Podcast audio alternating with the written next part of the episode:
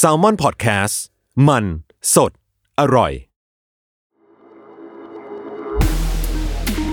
The Future Sight กับผม ดรไก่ กุลเชษมงคล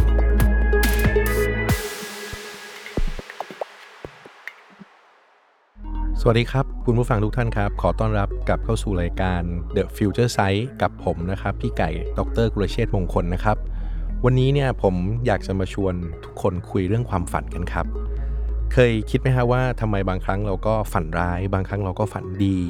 บางครั้งเราก็ฝันไม่เป็นเรื่องเป็นราวนะครับ ตื่นมาก็งงงๆจำความฝันตัวเองก็ไม่ได้อะไรอย่างเงี้ยนะครับ คงเคยสงสัยกันนะครับ ว่าความฝันมันเกิดขึ้นมาได้อย่างไรนะครับ วันนี้เราจะมาคุยเรื่องนี้กันนะครับ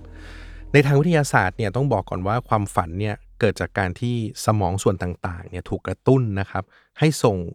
ผ่านชุดความจำเข้ามาในหัวในขณะที่เรากำลังหลับอยู่ บ่อยครั้งที่ความฝันของเราเนี่ยเอ่อในขณะหลับเนี่ยมันเกิดขึ้น แล้วก็ถูกผสมผสานปรุงแต่งตามประสบการณ์หรือเรื่องราวที่เราพบและเจอนะครับ ปัจจุบันนี้ต้องบอกว่า นักวิทยาศาสตร์ นักวิจัยเนี่ยได้ให้ความสำคัญเกี่ยวกับการศึกษาเรื่องความฝันเป็นอย่างมากนะครับ แม้ว่าจะมีบางอย่างที่เขาไม่เข้าใจ แต่ก็มีหลายอย่างที่เขาค้นพบ ยกตัวอย่างนะครับ สิ่งที่นักวิทยาศาสตร์ค้นพบแล้วก็น่าสนใจมาก เช่น เรื่องแรกเลยคือ ในหนึ่งคืนเนี่ยทุกท่านเชื่อไหมฮะว่า คนเราเนี่ยจะฝันประมาณ 4-6 เรื่อง แล้วก็ในแต่ละเรื่องเนี่ยจะมีความยาวประมาณ 5-20 นาที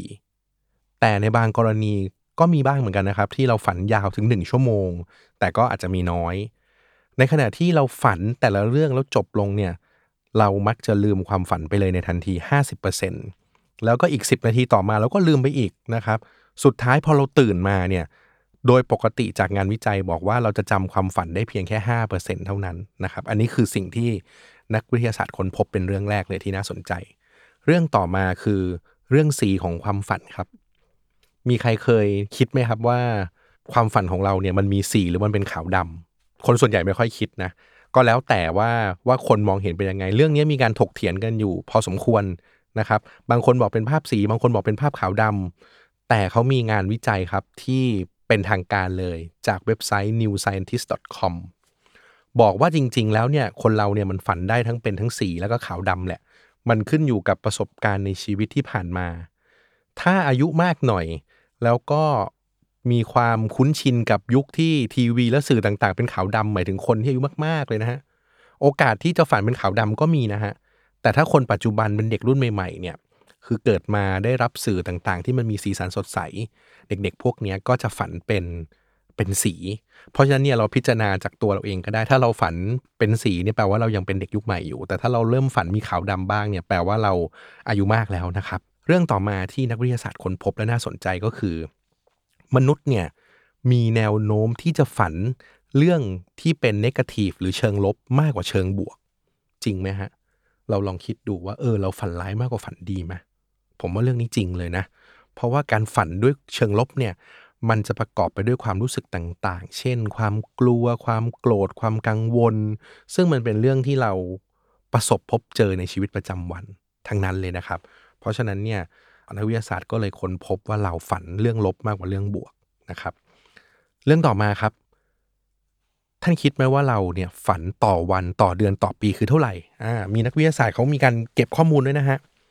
ว่าปกติแล้วเนี่ยที่เรานอนกันทุกวันเนี่ยเราเนี่ยจะฝัน 40ถึง50นาทีต่อคืนทุกวันครับ เพียงแต่บางครั้งเราก็ไม่รู้ตัว หรืออย่างที่ผมบอกไปตอนต้นว่าบางทีเราจำได้แค่ 5%ที่เหลือเราจำไม่ได้ไงแต่จริง ๆ เราฝันยาวมากทุกวันนะครับ สี่สิบถึงห้าสิบนาที ดังนั้นเนี่ยในหนึ่งปีเนี่ยเราจะอยู่ในโลกความฝันเนี่ยประมาณ 300 ชั่วโมงเลย หรือพูดกันง่ายๆก็คือ ถ้าฝันต่อเนื่องกันก็คือ 12-13 วันกันเลยนะครับต่อปี เรื่องต่อมาที่นักวิทยาศาสตร์ค้นพบครับ ในชีวิตเราเนี่ยเจอคนมาเยอะมากแต่เราจำไม่ได้ แต่มันมีหลายครั้งที่มันมาอยู่ในความฝันเรา และอยู่ดีๆเราก็ฝันถึงไอ้คนคนนั้นเนี่ยแล้วเราตื่นมาเราก็ยังงงเลยว่าเราไม่รู้จักมันน่ะ นะครับก็เป็นไปได้ เพราะว่าเราเคยเจอเขามาแล้ว แล้วมันก็ฝังอยู่ในความทรงจำเราอะก็เป็นไปได้ดังนั้นเนี่ยถ้าใครฝันแล้วมีคนแปลกหน้าเข้ามาก็ไม่ต้องแปลกใจก็อาจจะเป็นอาจจะเป็นคนหนึ่งที่เราเคยเจอมาแล้วในอดีตนะครับ ข้อต่อมาน่าสนใจเหมือนกันว่า นักวิทยาศาสตร์พบว่าจริง ๆ เนี่ยเราสามารถรู้ตัวนะครับ ว่าเรากำลังฝันอยู่ได้ ฟังเรื่องนี้ดูเป็นเรื่องเพ้อเพ้อหน่อยนะครับ ว่าเฮ้ยเราจะรู้ตัวได้ไงว่าเรากำลังฝันอยู่ แต่ในทางวิทยาศาสตร์เขามีการ ทดลองกันเลยว่าทำได้จริง ๆ แล้วเรื่องนี้ภาษาอังกฤษเขาเรียกว่า lucid dreaming แปลเป็นไทยว่าการตระหนักรู้ว่าตนเองกำลังฝันเอฟังดูแล้วมันเวอร์วังไปกันใหญ่ เดี๋ยวขยายความอย่างนี้ครับ lucid dreaming เนี่ยมันแปลอย่างนี้ฮะ lucid แปลว่าสว่างหรือชัดเจน หรือความกระจ่าง dream ก็แปลว่าความฝันถูกไหมฮะสองคำนี้รวมกันมันแปลว่า ความฝันที่กระจ่างแจ้งชัดเจนนะครับ หรือสภาวะที่มนุษย์เนี่ยสามารถรู้สึกตัว และตระหนักได้ว่าตนเองอยู่ในความฝันอ่าเพราะฉะนั้นเนี่ยวันนี้เรื่องที่ผมมาชวนคุยเนี่ยมันเรื่องเกี่ยวกับความฝันแล้วก็เกี่ยวกับจะบอกว่าเป็นเทรนด์ก็ไม่เชิง แต่มันเป็นแนวโน้มตัวหนึ่งที่มันเริ่มก่อตัวขึ้นนะครับ อาจจะเป็น weak signal อ่อนๆที่มันเกิดขึ้น แต่ก็มีแนวโน้มนะครับ ว่าในวันหน้าเนี่ยมันจะพัฒนา ก่อตัวขึ้นเมื่อเทคโนโลยีมันพัฒนาไปเรื่อยๆนะครับเรื่องที่ผมอยากจะเล่าวันนี้ที่เป็นเรื่องความฝันต่อเนื่องกันไปเลยก็คือเรื่อง dreamscaping ครับคำว่า dreamscaping เนี่ยมันหมายถึงว่าเรื่องการจัดการหรือควบคุมความฝัน เพราะอย่างที่เมื่อกี้ผมบอกไปแล้วว่า มนุษย์เนี่ยสามารถควบคุมความฝันตัวเองได้ หรือรู้สึกตัวว่าฝันอยู่ได้นะครับ เพียงแต่เราไม่รู้เท่านั้นเองว่าเราจะทำแบบนั้นได้ยังไงนะครับเราะฉะนั้นผมจะมาเล่าต่อว่านักวิทยาศาสตร์เนี่ยเขาก็เลยบอกว่า จริง ๆ แล้วเนี่ยการพยายามเข้าสู่ภาวะที่เรียกว่า lucid dreaming หรือรู้ตัวเวลาฝันเนี่ยมันทำได้นะครับ มันสามารถฝึกฝนได้ เราลองมาดูวิธีที่นักวิทยาศาสตร์แนะนำนะว่าฝึกฝนยังไง ข้อแรกเลย ในระหว่างวันเนี่ยนักวิทยาศาสตร์บอกว่าให้เราพยายามถามตัวเองอยู่เสมอว่า เอ๊ะ ตอนนี้เราฝันอยู่หรือเปล่านะ นี่มันชีวิตจริงหรือเปล่า หรือเราฝันไป นะครับ ซึ่งการถามตัวเองอยู่เรื่อย ๆ อย่างเงี้ย มันจะทำให้เราเกิดความคุ้นชิน และความคุ้นชินเนี่ยแหละ มันจะทำให้วันหนึ่งเมื่อเราอยู่ในความฝันเราจะสามารถถามตัวเองได้ว่า เอ้นี่เราฝันไปหรือเปล่า นะฮะ ข้อ 2 ครับ ลองปิดริมฝีปาก แล้วหายใจผ่านริมฝีปากนั้นทำได้ไหม คนเราปิดริมฝีปากแล้วหายใจผ่านริมฝีปากทำไม่ได้หรอกครับชีวิตจริงเราไม่สามารถทำได้ ถูกไหมฮะ แต่ในความฝัน ทำได้ เพราะฉะนั้นอันนี้เป็นวิธีการเช็คว่าเรากำลังอยู่ในชีวิตจริง หรืออยู่ในความฝันเลยเพราะฉะนั้นเอาคีนะ ถ้าสมมุติว่าชีวิตจริงปิดปาก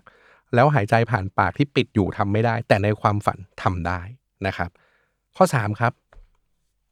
ตั้งมั่นและบอกตัวเองตลอดเวลาว่า ฝันรอบหน้าเราจะรู้สึกตัวบอกตัวเองไปเรื่อยๆ กระตุ้นตัวเองไปเรื่อยๆ แล้วมันจะทำได้จริงๆ นี่นักวิทยาศาสตร์บอกมานะ ผมไม่ได้เคลมนะ โอเค แล้วก็ข้อ 4 ครับ ให้ลองตั้งนาฬิกาปลุกเนี่ยเช้ากว่าเวลาที่เราตื่นเป็นปกติ พูดง่ายๆคือตั้งปลุกก่อนเวลานะครับ เพราะว่าช่วงเวลาที่นาฬิกามันตั้งปลุกก่อนเวลาเนี่ยพอเราตื่นแล้วเนี่ยบางทีเราอยากจะนอนต่อ พอเราพยายามนอนต่อ คนเราเมื่อกำลังฝันอยู่ มันก็พยายามจะกลับไปฝันเรื่องเดิมซ้ำๆบางคนทำได้ครับ พอเรากลับไปนอนต่อปุ๊บ แล้วฝันให้มันต่อเนื่องได้เนี่ยมันจะทำให้เราตระหนักความฝันนั้นได้ เคยไหมผมว่าผมก็เคยนะในชีวิตเนี่ยยกตัวอย่างอย่างเช่น สมมุติผมฝันเรื่องหนึ่งนะเพลินๆมันๆอยู่แล้วผมปวดปวดปัสสาวะนะปวดฉี่อยากเข้าห้องน้ำพอไปเข้าห้องน้ำปุ๊บกลับมาปุ๊บฟีลลิ่งมันยังอยู่ พยายามฝันต่อเรื่องเดิม แล้วก็หลับไป เอ้ยมันฝันต่อเนื่องได้นะ นี่แหละนี่เป็นวิธีการฝึกอย่างหนึ่งนะครับ ดังนั้นเนี่ยนักวิทยาศาสตร์ confirm ว่าไอสภาวะที่เรียกว่า lucid dreaming หรือการตระหนักรู้การเข้าใจว่าตัวเองกำลังฝันอยู่เป็นเรื่องที่ทำได้ คุณผู้ฟังก็คงถามต่อว่า แล้วจะทำไปเพื่ออะไรทำไมเราต้องไปไปฝึกตัวเองด้วยว่าเรารู้ตัวเองว่าเราสามารถฝันได้ เหตุผลมีครับ เพราะนักวิทยาศาสตร์บอกต่ออีกว่าถ้าเราสามารถตระหนักรู้ได้ว่าตอนนี้เรากำลังฝันอยู่ มันจะส่งผลทำให้เราสามารถควบคุมความฝันได้ในอนาคต โอ้ยฟังดูเป็นเรื่องเวอร์ไปกันใหญ่ เดี๋ยวเล่าให้ฟังว่ามันมันมีความเวอร์อะไรยังไงเกิดขึ้นนะครับ เอากลับมาดูเรื่อง lucid dreaming ต่อว่า เรื่องนี้จริง ๆ ไม่ใช่เรื่องใหม่อีกแล้ว มันเป็นเรื่องที่นักวิทยาศาสตร์เขาค้นพบมานานแล้ว แล้วมันก็เป็นเรื่องที่พูดกันอยู่ในหลายๆอินดัสทรีจนกระทั่งในเรื่องของภาพยนตร์หรือแอนิเมชันเองเนี่ย ก็เอาเรื่อง lucid dreaming เนี่ยมาสร้างหนัง อ่าผมจะเล่าเรื่องหนังที่ดังๆสักสองสาเรื่องให้ฟังที่เขาพูดเรื่องความฝันแบบตื่นมาหรือฝันไปหรืองงๆอะไรอย่างนี้นะครับ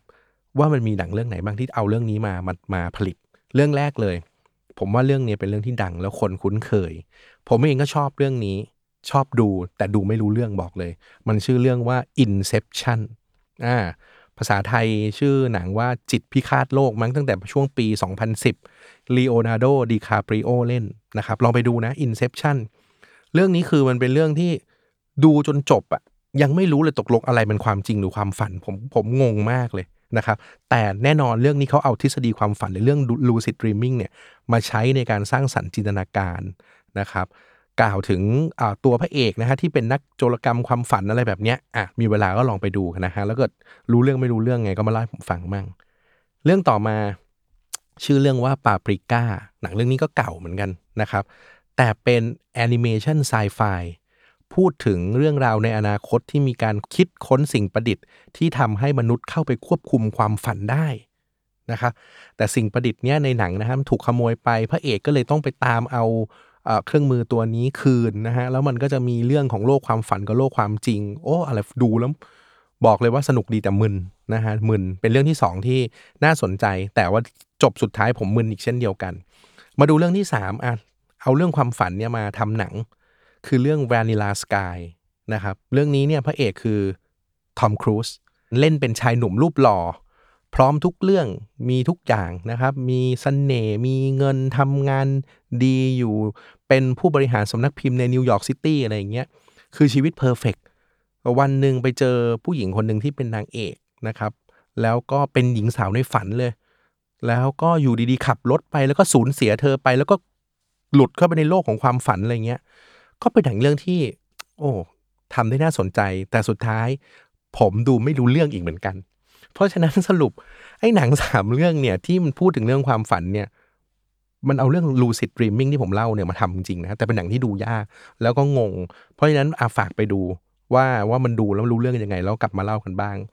แต่ทั้งทั้งหมดทั้งมวลที่จะเล่าให้ฟังเกี่ยวกับหนังก็ก็เพราะว่าต้องการจะสื่อให้เห็นว่าไอ้เรื่อง lucid dreaming หรือการเข้าใจความฝันเนี่ยมันเกิดขึ้นมานานแล้วนักนักวิทยาศาสตร์ค้นพบนะครับ หนังก็เอามาทำเพียงแต่มนุษย์ยังไม่ได้จัดทำอะไรกับมันให้เกิดประโยชน์ จนกระทั่งวันนี้นักวินาทีนี้ สิ่งที่พี่ไก่พูดไปเมื่อกี้ว่า มนุษย์ได้พยายามนำเรื่องนี้มาต่อยอด จนมันเริ่มกลายเป็น weak signal ที่เมื่อกี้พี่ไก่เล่าว่ามันชื่อ dreamscaping ถูกไหมฮะ ไอเทรนหรือว่าไอ้ weak signal ตัวเนี้ยอะเรียกว่า weak signal ดีกว่า ยังไม่ถึงกับเป็น trend weak signal ตัวเนี้ยที่เรียกว่า Dreamscaping เนี่ย มันทำให้มีคนกลุ่มหนึ่งนะครับที่เป็นสตาร์ทอัพแล้วเขา ลงทุนนะครับทำเครื่องมือตัวหนึ่ง ที่เรียกว่าเป็น wearable นะ มันเป็น variable เพราะว่ามันเอาไปใส่ติดตัวได้นะครับ ใส่ตอนนอนครับ อุปกรณ์ตัวนี้เนี่ย เมื่อใส่แล้ว ต่อไปคุณจะสามารถควบคุมความฝันได้เว้ย เวอร์ไหมฟังดูบางคนบอกว่า โอ้ยเวอร์ พี่ไก่เวอร์อาจารย์เวอร์ แต่ขอถามกลับไปว่าเรื่องที่มันดูเวอร์เวอร์เนี่ยนะเรื่องที่มันดูเวอร์เวอร์เนี่ย ย้อนกลับไปเมื่อห้าสิบปีที่แล้วอะที่เราคิดว่าเวอร์ไม่เวอร์ ทุกวันนี้มันเกิดขึ้นจริงหลายเรื่องมาก ยกตัวอย่างอย่างเช่นอินเทอร์เน็ตเนี่ยถ้าไปถามคนเมื่อห้าสิบปีที่แล้วมีใครเชื่อว่ามันจะมีจริง ถูกไหมฮะ ว่ามนุษย์จะสามารถติดต่อสื่อสารกันได้แบบนี้ไม่มีทางไม่มีใครเชื่อหรอก สมัยตอนพี่ไก่เป็นนักเรียนนะ ไปเรียนตอนอายุ 20 ทุกวันนี้อายุ 40 กว่าเนี่ยตอน 20เนี่ยจะโทรศัพท์กลับบ้านทีเนี่ยค่าโทรนาทีหนึ่งเนี่ยหนึ่งเหรียญ US ดอลลาร์ก็คือ 35 บาทหรือ 40 บาท ทุกวันนี้ เด็กนักเรียนไทยไปเรียนต่างประเทศมันโทรฟรีอะอ่าเวอร์ไหมใช่ไหมร้อนย้อนกลับไปนั้นแค่ 20 ปีที่แล้วเองนะ หรือ iPhone อย่างเงี้ยสมัยก่อนไม่มีก็ใช้โทรศัพท์อะไรกันก็ไม่รู้ว่า จนวันนี้มันพัฒนามาเป็น iPhone อย่างเงี้ยถูกไหมฮะ หรือแม้กระทั่งเรื่องการดูหนังออนไลน์ คิดว่ามันเกิดขึ้นได้ไหมไปถามคนเมื่อ 20 30 ปีที่แล้วเขาก็ต้องบอกว่ามันคืออะไรวะเลอะเทอะถูกไหมฮะ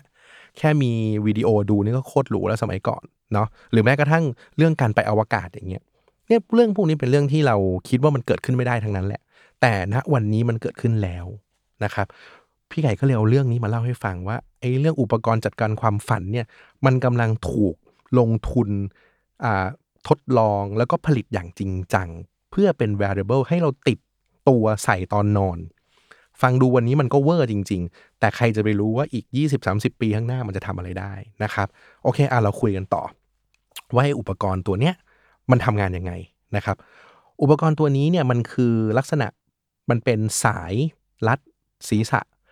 ใส่เข้าไปตอนนอนนะครับ มันก็จะสามารถปล่อยเสียงปล่อยแสงได้ โดยเฉพาะในตอนช่วงที่เรากำลังหลับเต็มเต็มที่เลยนะครับ แล้วมันก็จะช่วยทำให้เราเนี่ยรู้ตัวได้ว่าตอนนี้เรากำลังฝันอยู่นะครับ แล้วมันก็จะสามารถทำให้เราควบคุมความฝันได้ในระดับหนึ่ง นะครับและไอ้เครื่องมือ variable ตัวเนี้ยผู้ผลิตนะยังเคลมว่ามันจะช่วยทำให้ผู้ใช้เนี่ยฝันร้ายน้อยลง ลดความเครียด ลดความวิตกกังวลได้นะครับ แล้วก็สามารถเข้าไปทำกิจกรรมต่างๆ ในความฝันได้ด้วยนะครับ ตอนนี้เขากำลังทดลองอย่างจริงจัง แล้วก็เปิดระดมเงินทุนเลยที่อเมริกานะครับ ไออุปกรณ์ชิ้นเนี่ยมันชื่อว่า Aurora Dream Brand นะครับ Aurora ลองไปเซิร์ชดูได้นะครับ ผลิตภัณฑ์ตัวนี้เนี่ยต้องบอกว่ามันเป็นนวัตกรรมที่สามารถวัดคลื่นสมอง วัดการเคลื่อนไหวของดวงดวงตานะครับ เพื่อทำให้รู้ว่าช่วงไหนเราหลับช่วงไหนเรากำลังฝัน แล้วมันก็จะส่งแสงสีต่างๆ ส่งเพลงต่างๆทำให้เรารู้สึกตัวว่าเราอยู่ในความฝันอย่างที่เมื่อกี้บอกนะครับ แล้วมันก็จะดูด้วยว่าเราหลับเต็มอิ่มหรือยังควรจะปลุกเราเมื่อไหร่อ่านี่ก็เป็น ความสามารถของมันที่ทำได้ ซึ่งตอนนี้มันต้องบอกว่ามันเป็นจุดเริ่มต้นที่เขาเขากำลังพัฒนา แต่ในวันหน้าผู้ผลิตเคลมอีกว่า ในวันหน้าสิ่งที่เขาต้องการทำก็คือ เขาต้องการที่จะทำให้เครื่องมือชิ้นเนี้ยมันช่วยให้เราไม่ใช่แค่รู้สึกตัวในความฝันนะ แต่เราจะสามารถออกแบบความฝันได้เลยว่าเฮ้ยคืนนี้อยากไปเที่ยวไหน คืนนี้อยากจะไปทำอะไร คืนนี้อยากจะไปโผล่ที่ประเทศไหน มันจะต้องทำได้ถึงจุดจุดนั้น นะครับ แต่ตอนนี้ยังไปไม่ถึงนะ แต่ว่าเขาเคลมว่ามันจะไปถึงแน่นอนนะครับ คราวนี้ถ้ามันทำได้ขนาดนั้นจริง ๆ โอ้ยมันจะมีผลกระทบอะไรบ้างอะต้องบอกว่าผลกระทบเยอะแยะมากมายนะครับ แต่มีตัวหนึ่งน่าสนใจอะพี่อยากจะเล่าให้ฟังตัวผลกระทบตัวหนึ่งที่รุนแรงและร้ายกาจมาก แล้วก็มีบริษัทยักษ์ใหญ่เนี่ยไปให้เงินสนับสนุนไอ้สตาร์ทอัพตัวเนี้ยที่จะผลิตไอ้ variable ตัวเนี้ยที่จัดการความฝันเนี่ยนะ เพราะเขาต้องการที่จะ สร้างสิ่งสิ่งหนึ่งขึ้นมาเรียกว่า social dreaming อ่า social dreaming มันคืออะไร social dreaming มันหมายถึงต่อไปเนี่ยเวลาเราฝันเนี่ย เราจะไม่ต้องฝันคนเดียวแล้วนะครับ แต่เราสามารถฝันเป็นหมู่คณะ แล้วแล้วมันกระทบยังไงบางคนคิดต่อ อ้าวบริษัทใหญ่ๆ เขาก็ไประดมเงิน อยากให้ไอ้ variable ตัวนี้มันทำแล้วมันพัฒนาได้ถึงจุดจุดนั้น เพราะถ้ามันทำพัฒนาได้ถึงจุดจุดนั้น ก็แปลว่า ต่อไปนี้ คุณไปทำงานทำงานไปที่ออฟฟิศทำไม่เสร็จ หรือต้องการนัดประชุมก็กลับบ้านไปสิครับ แล้วก็ไปคาดหัวไอ้ variable เนี่ยเอามาคาดหัวตอนนอนสี่ทุ่มก็ลุกขึ้นมาฝันพร้อมกัน ฟังดูมันจะบ้าไปกันใหญ่ แต่ว่าเขาพยายามทำจริง ๆ บริษัทใหญ่ ๆ เนี่ย มองผมบอกเลยว่าเขามองเลยเรื่อง work from home ไปแล้ว ไอ้ work from home เอาคอมพิวเตอร์กลับไปนั่งทำที่บ้านไลฟ์สดอะไรพวกไอ้นั้นมัน baby ทุกวันนี้ใครๆก็ทำถูกไหมฮะ แต่บริษัทที่เป็นพวก tech company แล้วก็ต้องการที่จะเป็นผู้นำนะฮะในอเมริกาเนี่ยมันลงทุนขนาดนี้ บริษัทใหญ่ ๆ เห็นดีเห็นงามด้วย เพราะต่อไปจะสามารถควบคุมพนักงานได้ ให้ไปกลับไปทำงานที่บ้าน เพราะฉะนั้นเนี่ยก็ไปประชุมออนไลน์กัน ไม่ใช่แค่ออนไลน์ คือไปฝันออนไลน์กันเลยนะครับเป็น social dreaming เลย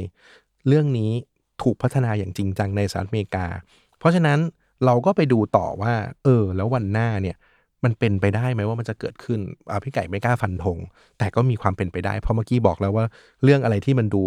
เวอร์สุดๆในอดีต วันนี้มันยังเกิดขึ้นแล้วนะครับ ตบท้ายอีกหน่อยหนึ่งว่า ปัจจุบันนี้นะที่อังกฤษเขามีการตั้ง The Center for Social Dreaming ด้วยนะ เออ นักวิทยาศาสตร์ชาวอังกฤษเนี่ย เขามีการสร้างแหล่งเรียนรู้แล้วก็ปฏิบัติเรื่องของการฝันเป็นหมู่คณะเลย จัดเวิร์กช็อปด้วย มีกูรูมาสอนเรื่องเอ้ยทำยังไงที่จะฝันแล้วมันเชื่อมโยงกันได้นะครับ เพราะฉะนั้นเนี่ยเรื่องนี้เนี่ยในอีกหลาย ๆ ปีข้างหน้าผ่านไป ถ้ามันพัฒนาได้สำเร็จจริง ๆ ข้อดีที่มันเกิดขึ้นก็คือ แน่นอนเราไม่ต้องฝันร้ายต่อไป เราจะฝันแบบมีความสุขเราอยากจะไปไหนเราเลือกได้ นะครับแต่ข้อเสีย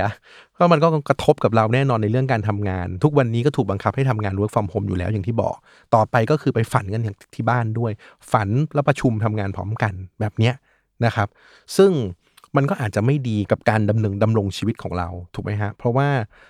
บางทีเราเราในด้านจิตใจของเรา เราคงไม่อยากจะทำงานในความฝันนะ เราอยากจะกลับบ้านพักผ่อนนะฮะได้ไปในที่ที่เราบันเทิงถูกไหมไม่ต้องไปโฟกัสอะไรกับมัน มีความคิดสร้างสรรค์ได้ แต่เรากลับกลายเป็นถูกควบคุมนะครับ แล้วนอกจากนี้เนี่ยมันก็เป็นไปได้ว่าในบางประเทศเนี่ยภาครัฐนะครับ ก็อาจจะมีมาตรการต่างๆนะครับ ที่เข้ามาควบคุมเรื่องความฝันเราอีก คือมันพูดได้ง่ายคือเราจะถูกแทรกแซงอะ นะสิทธิมนุษยชนหรือว่าความเป็นอิสระของเรามันจะเริ่มน้อยลงนะครับ ก็อันนี้ก็เป็นเทรนตัวเอาเป็น weak signal ตัวหนึ่งที่มันเริ่มถูกพัฒนาขึ้นมา แล้วมันก็มีความเกี่ยวข้องกับเทรนตัวหนึ่งที่พี่ไก่เคยเล่าไปเมื่อตอน EP ต้นๆ เรื่อง wearable ถูกไหมฮะ ก็คือไอ้พวกเครื่องมือติดตามตัวพวกเนี้ยใช่ไหมครับ มันก็มาพัฒนาออกมาเกี่ยวกับความฝันอีกต่อไปก็จะมาติดตัวเราได้นะครับ แต่เรื่องนี้ก็คงยังเป็นเรื่องอีก อีกนานที่จะเกิดขึ้น แต่ก็มีความเป็นไปได้ โอเคครับ ทั้งหมดที่เล่าไปก็เป็นเรื่อง Weak Signal นะครับที่เกิดขึ้นที่หนึ่งบนโลก แล้วก็อาจจะขยายตัวไปในที่อื่นๆ แล้วก็อาจจะกลายเป็นเทรนที่สำคัญในโลกก็ได้นะครับถ้ายังไงก็ตามก็ติดตามรับฟังเรื่องราวใหม่ๆ ที่มันทันสมัยแบบนี้ได้กับรายการ The Future Sight นะครับ กับพี่ไก่ผู้ช่วยศาสตราจารย์ดรกุลเชษมงคล ในทุกวันพฤหัสบดีนะครับ ทาง s ซ l m o n Podcast ทุกช่องทาง พบกันใหม่ EP หน้า สวัสดีครับ